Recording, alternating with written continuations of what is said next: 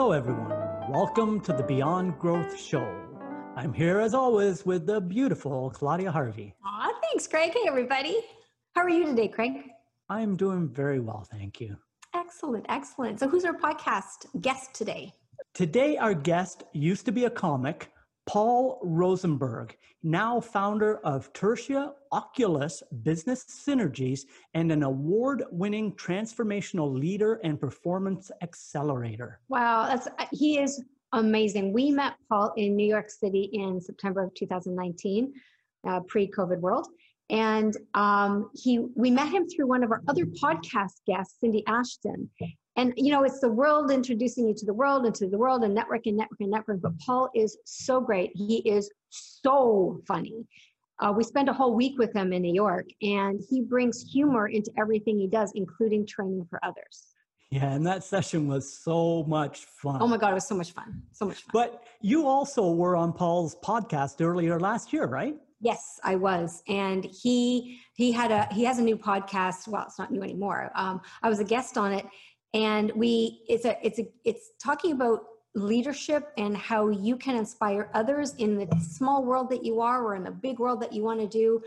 And it's how everyone can be a leader what drives a leader what um, inspires others with with what you say. Uh, it was a really really great uh, podcast and it's a wonderful podcast to be honest it's great. So before we continue Everybody, don't forget to like and subscribe on our YouTube and Spotify channels, and please comment and click the bell for any updates to our videos. Let's bring on Paul. Hey, Paul, how are you? Hey, how are you guys doing? Glad to be here. We are so great. Now, you come from sunny Florida right now, don't you? I, that's yeah, that's where I'm beaming to you from, and sun is shining. It's a beautiful 75 degrees outside. Oh, that's yeah. heaven. just heaven. I mean, we're in gray clouds, um, but you know, thankful that we are in gray clouds, and you know that we're around. so yeah, yeah. but we would like some of that sun, right, Claudia? We would like some of that sun. We would like. I'll try. I'll try and work something out this afternoon. That would be great. That, that would be really. I'll get nice. on. I get on the phone. I, I know some people. Fantastic. Fantastic. Well, make that a, a very good call and uh, get that done up here. so, so, Paul, you you were a stand-up comic. Yep. What skills did that bring to the table in the business world, and what can we learn from your experience? A great, great question. And yeah, the, the stand up uh, comedy uh, really developed the following skills. You have about 10 to 15 seconds with an audience. Eh, some people say a minute, but I think it's less than that. When you walk out on that stage, there's a whole bunch of usually drunk people kind of in their mindset saying, make me laugh. So you have to develop that skill set of engaging and connecting quickly. Now, when I was a comic, I used to watch other comics. They'd be at the bar having their free drink, chatting up the wait staff and I always wondered why they did that. My take on it was the opposite. I watched the audience. I, I observed so that when I got on stage, I already knew who I was going to try and connect with. And taking that time to observe before taking action was really critical. And then you've got to make that connection. And that's about being authentic. It's about, uh, you know, tr- trying to find a way to make that switch from make me laugh to hey i really want to spend the next 10 to 15 minutes with this person and be a part of that conversation. So the key things there are observation connection and then the last thing really is important in leadership and business and that's the creation of a feedback loop I did a lot of probing in the first minute or so to see where the audience was at. As leaders, if we do that with our team and our staff to see where our team is at, to probe, to ask questions, to get that feedback, most of us don't take the time to do that daily. And I think that's critical. Understand where your team's at. What are they feeling? What are they worried about? Uh, you know, are they aligned with your major goals? So those are the three things that I would say carry really well and strongly to a leadership position. Well, and I, I love that, Paul, because I think that is so critical to being able to read people, number one, taking the time to be able to read people, read the audience, but read the meeting that you're going into, read the who you're talking to. But it's also then reacting to that. It's repositioning your messaging to adapt to what the other person is receiving and what space they're in to be receiving. Brilliant. Yeah, and I, I, I really uh, uh, agree with that as well. Claudia and I, you know, we both speak on stage, speak from stage. And I, I know Claudia does it and I do it as well. Before we actually go on stage at an event, we are there speaking and talking with the audience and kind of getting to know them. And it does give us a couple of points, a couple of people in the audience that if we need to pull in the audience or talk to somebody to get them involved, we've got somebody that we already know their name and something about them that we can bring into our presentation and engage them. So I find it very interesting that you did that in the comic space as well and how it does pull over to business either from stage or from the to the boardroom. Very interesting. Yeah, and I couldn't agree more. It's making that connection. Both of you take the time to connect with your audience, which means that as your speech or your keynote or your presentation goes further, more and more people join in that conversation and that dialogue, and you've created a energy flow towards you mm-hmm. that goes back and forth and creates more power as the as as your time goes on. So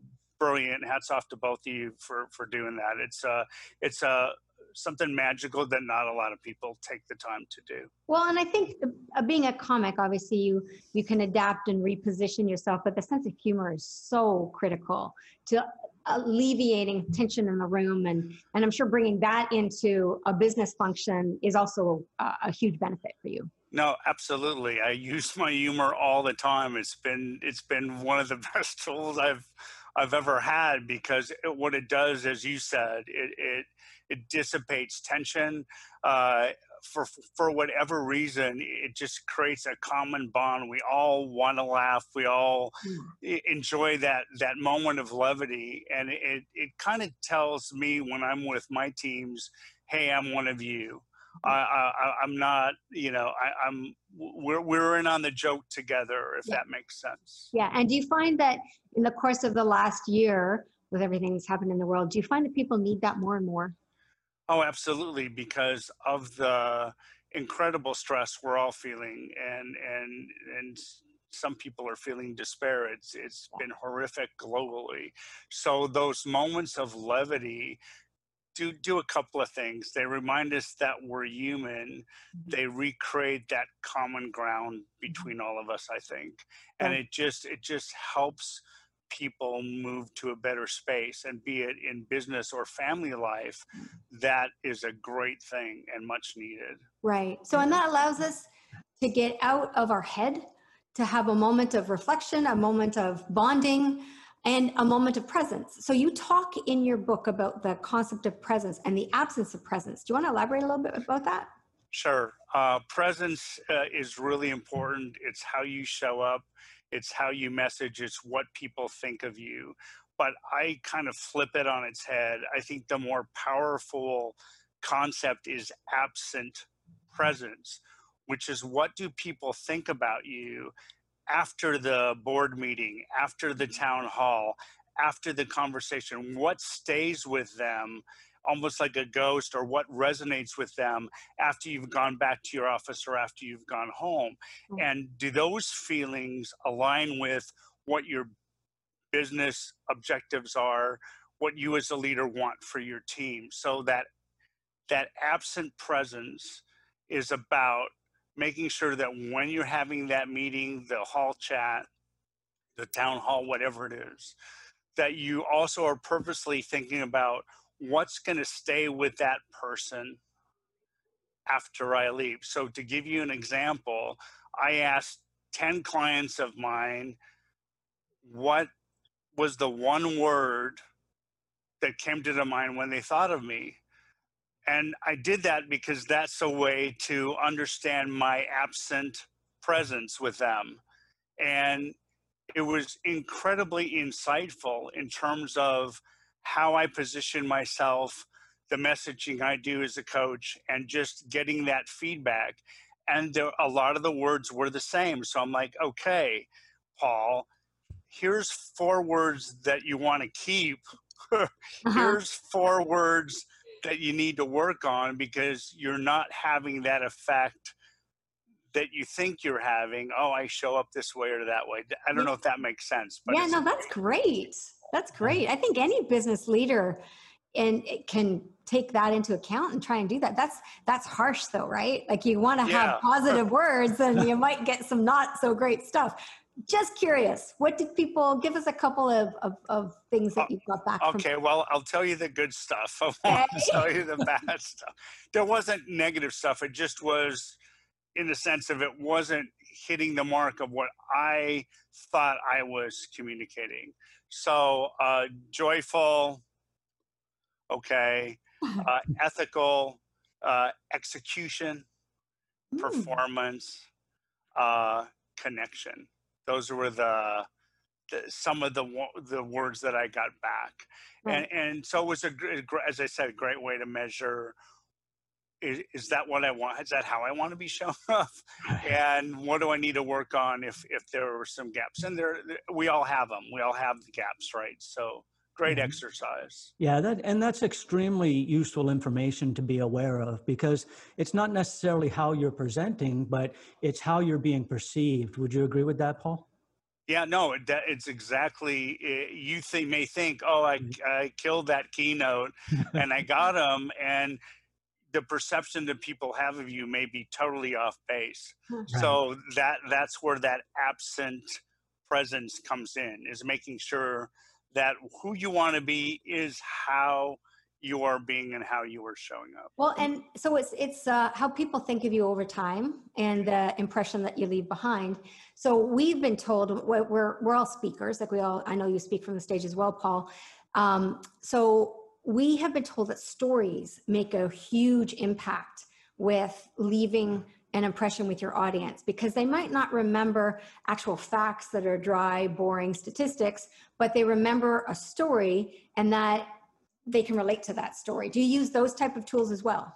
Oh, storytelling is the major tool because if uh, you know in the in the book it's almost almost every chapter has a story because um, that's what stays with people. I mean, I can you know there there's a story about a uh, I won't go into detail now about a drunk Finnish guy at a stand up that I was doing in Sweden and um, I've used that story in in keynotes and whatever and to illustrate the point of letting go of trying to control everything is the message and people to this day will still hark back to the the drunk Finnish guy making duck duck sounds during my I can so, just imagine. Yeah, yeah.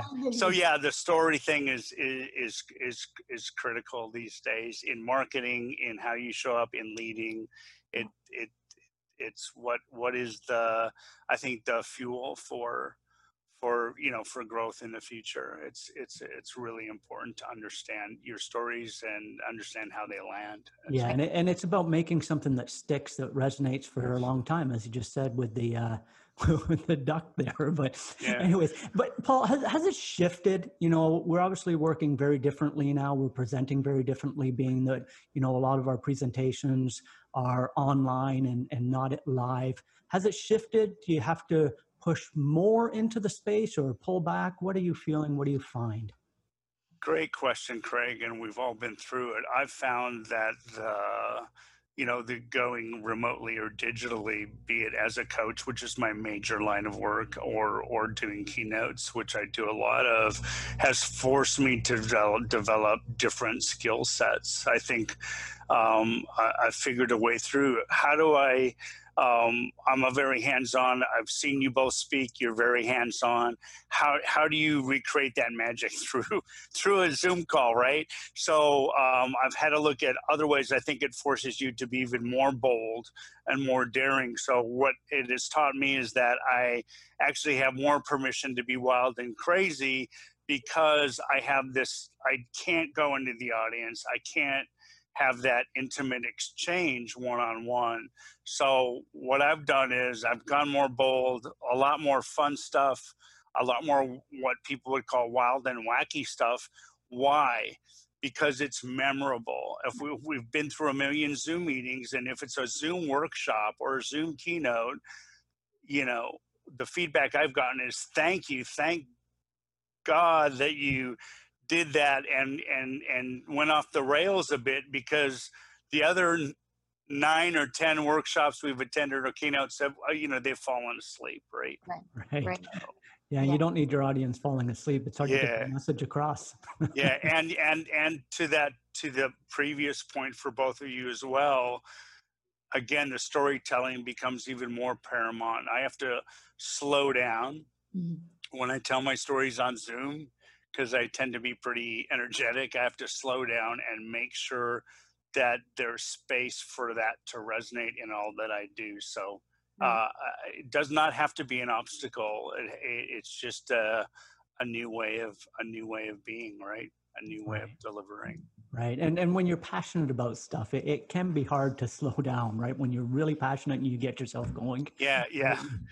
We've seen you speak as well, Paul, and yeah, you're passionate. It's really great to see. So you talk about uh, instinct and instinct is a tool that we all have but rarely use. How do you create the space for it?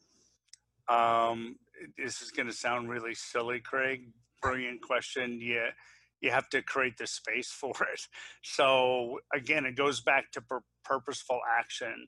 I'll give you a quick story. A colleague of mine, big boss, called from the UK, big global company, unmentioned said, I need an answer now. This guy was the manager of the site, and his colleagues would have said, Yes, sir, and given him an answer. And he said, I need an hour. And the guy was pissed off and he said, Why do you need an hour? He said, I don't want to give you an answer. I want to give you the best answer possible. And he got up out of his chair and took a walk and reflected on it. And he listened to his instinct. So if it's all there, we're just not used to, we think we can't take that time with our bosses or with our teams.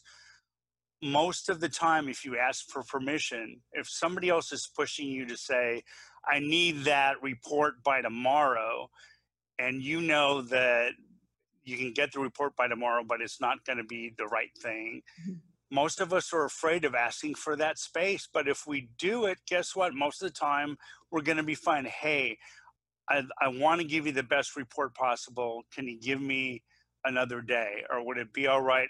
Call me back immediately. Would it be all right if I called you back this afternoon?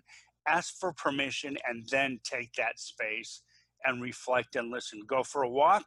That's one turn off all the other noise, like your noise canceling headphones that we all use on the planes. Why don't we use it at work? I don't know. Turn off all the media mm-hmm. and just sit quietly. Those moments where my instinct has been allowed to speak have mm-hmm. resulted in almost to a T, a hundred percent wonderful things. Now, maybe it wasn't uh, clear at the moment, but if you allow your instinct and trust it, the reason why your voice said what it said will emerge usually. So it's trusting that is the second part of that, I think. Yeah, and I, and I agree when you talk about uh, timelines to accomplish something. I've always believed that whoever is doing the task, uh, whoever is getting back to me on something, they should be the one setting the timeline. You know, when can you have this to me as a question I like to use. And they will very often give me a date or a day or an hour or whatever. Sometimes that's not reasonable because you need it sooner, so you have to challenge it, but still giving them the space they need to do the right job. Otherwise, you, you don't get what you want, right? Right. Yeah, yeah, yeah. What what comes out is what comes in, and so right you need, you need to, to listen listen more. So i just be quiet be quiet quiet your mind down. If it's five seconds ten seconds go for a walk whatever that is or you can listen to yourself. Because you know as i said the, the gut the gut instinct has wisdom. We just don't listen to it too much. Yeah, yeah it, there's a fine line i think sometimes between the negative voice speaking in your head because people obviously have that i can't do it. I'm not able to. I don't know who's going to listen to me. Those negativities mm-hmm. versus listening to your gut in a positive way. And that that's a fine line. Can you speak to that paul? Like how sure. do you differentiate that uh, I give my negative little little little Polly. I call him in my head little Polly. I give him the space and then I move on. So I don't fight the negativity, but to get to the instinct, to your point, Claudia, which is bang on, you have to allow that voice. I give it five minutes. I've learned in COVID to give the Polly COVID fear voice five minutes and then he has to go to timeout. and, that, and that allows that allows my instinct some space, right? But it, yeah, yeah. We all we all struggle with that voice, man. That voice is not instinct. That voice is fear. Fear. Yeah. And right. and so let the fear talk, time out, and then the instinct has space to, you know, to flower and flourish. Yeah. Right. And, and you say you, you say in uh, take five to ten minutes, but you also commented there uh, when you're handling a question, just take five to ten seconds. And and I agree with that because sometimes if you don't take that time to think, you just throw something out there that well shouldn't have done that. But taking five to ten seconds, you give a more quality response likely. No, uh, absolutely right. We're too often we think we have to respond right. immediately. Somebody asks a question and we have to show that we're smart and we're with it and we're, we're on it. But it, it means that you're listening. Did I really hear the question? What is this person asking? Just the 10 seconds and say, that I, I usually do fillers, right? I'll go, mm-hmm. that is a great question. So that they know I'm not ignoring them. Sometimes I'll just pause the 10 seconds, but sometimes I'll do my little bridge while I'm thinking about what I just heard and how I want to respond. Well, that's and that's active listening. Yep. It gives the other person the respect that you've heard them, but it also gives you the opportunity of pausing to formulate the best answer. Yeah. Yeah. And, and and also going back to your knowing your audience, knowing who you're speaking to, as you said, Paul, depending on who you're speaking to and their personality, it could be different how you respond. Some people will accept that pause. Some people will want to know that you're actually engaging still, right, with a good question comment or something like that yeah, yeah. Uh, it's yes. and and you, you need to manage that and understand where they're at but but uh, either way buying the time is the key having that reflection time even if it's a couple of seconds right. powerful so we now that i've interrupted you oh you're fine uh, i'm i'm your guest you can do what you want um, we have talked about the concept of engagement in covid times in virtual times how and employee engagement is such a catchphrase. How do you how have you adapted to employee engagement? What is employee engagement in your definition? Can you elaborate more on that? Yeah, really quickly. T- to me, it, it is about um, individually and collectively. Are you giving the employees space for their feedback? Are you talking with them? Are you listening to them? Are you asking them to take on roles so they can grow? Are you seeing them as much as uh, a source of wisdom as your board of directors or your or your senior leadership team? That to me is engagement. It when people on the front line, uh, and this is critical, the people on the front line add value or take away value every day from your business. Right. Most of the time, it's unintentional when they take away value because they're not engaged, because they don't understand the business drivers, because they're not being asked to do anything but execute their job. I'm a whatever, I'm a widget cutter, uh, level one. And I, I cut my, you don't cut widgets, but I'm just not technical at all. Uh, I, I'm a, I'm a widget maker at this level, and that's all I do. Then you're not, to engage with them, you really have to uh, help them understand that what they do drives value in the company and what can they do to make that process go better to add quality if they understand their role and they understand their value in the bigger business uh, organization, then they're going to add more value. It's just turning on that switch. The second part of it, which is the COVID thing, is that you have to now, this is me, and you can ignore it. Um, but my view is you have to have those hall chats that you used to have and you have to schedule them. You have to have the lunchroom chats. And I've had clients uh, have lunch together because they're scattered all over and they literally go on Zoom and they have their lunch together, which would have been a natural place right. for engagement. You have to schedule all that stuff now and make sure it happens. And and yeah, and very, that's very, I don't know if that makes sense. Yeah, very interesting. Great idea. You know, when you're when you're live in an office together, someone will go, "Hey, let's go for lunch," or "What do you want for lunch?" But on on virtual meetings or virtual days, it's very different. That that wouldn't happen. So very very cool. I remember when COVID first hit and we all started to have to, you know, work from home was back in March, April. Um, and you know the world was in uncertainty and, and, you know employee status was uncertainty economics was uncertainty It's so much uncertainty happening and there was a lot of stress right yep. and i i said to my we have a, a what i call a key deliverable uh, meeting every monday with my staff monday morning nine o'clock and it really is exactly what it is. It's like give us give me the updates on the deliverables what we have to do. So it's a it's a stakeholder meeting and bang bang bang bang bang. We go through all the things.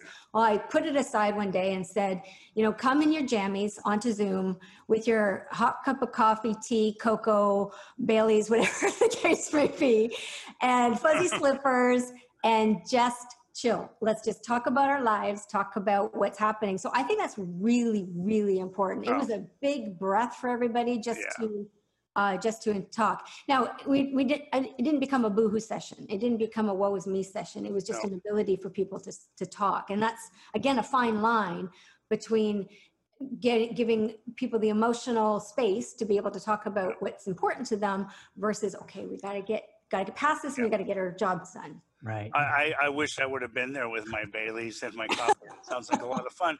But but to your point, Claudia, you have to the and and Craig too. These things happened normally when we were all together on site. The hallway chats, I think, are one of the most powerful tools a leader has. It's not the formal Monday meeting, it's the hallway chat. It's the five minutes with that frontline person or with the logistics director, whoever it is.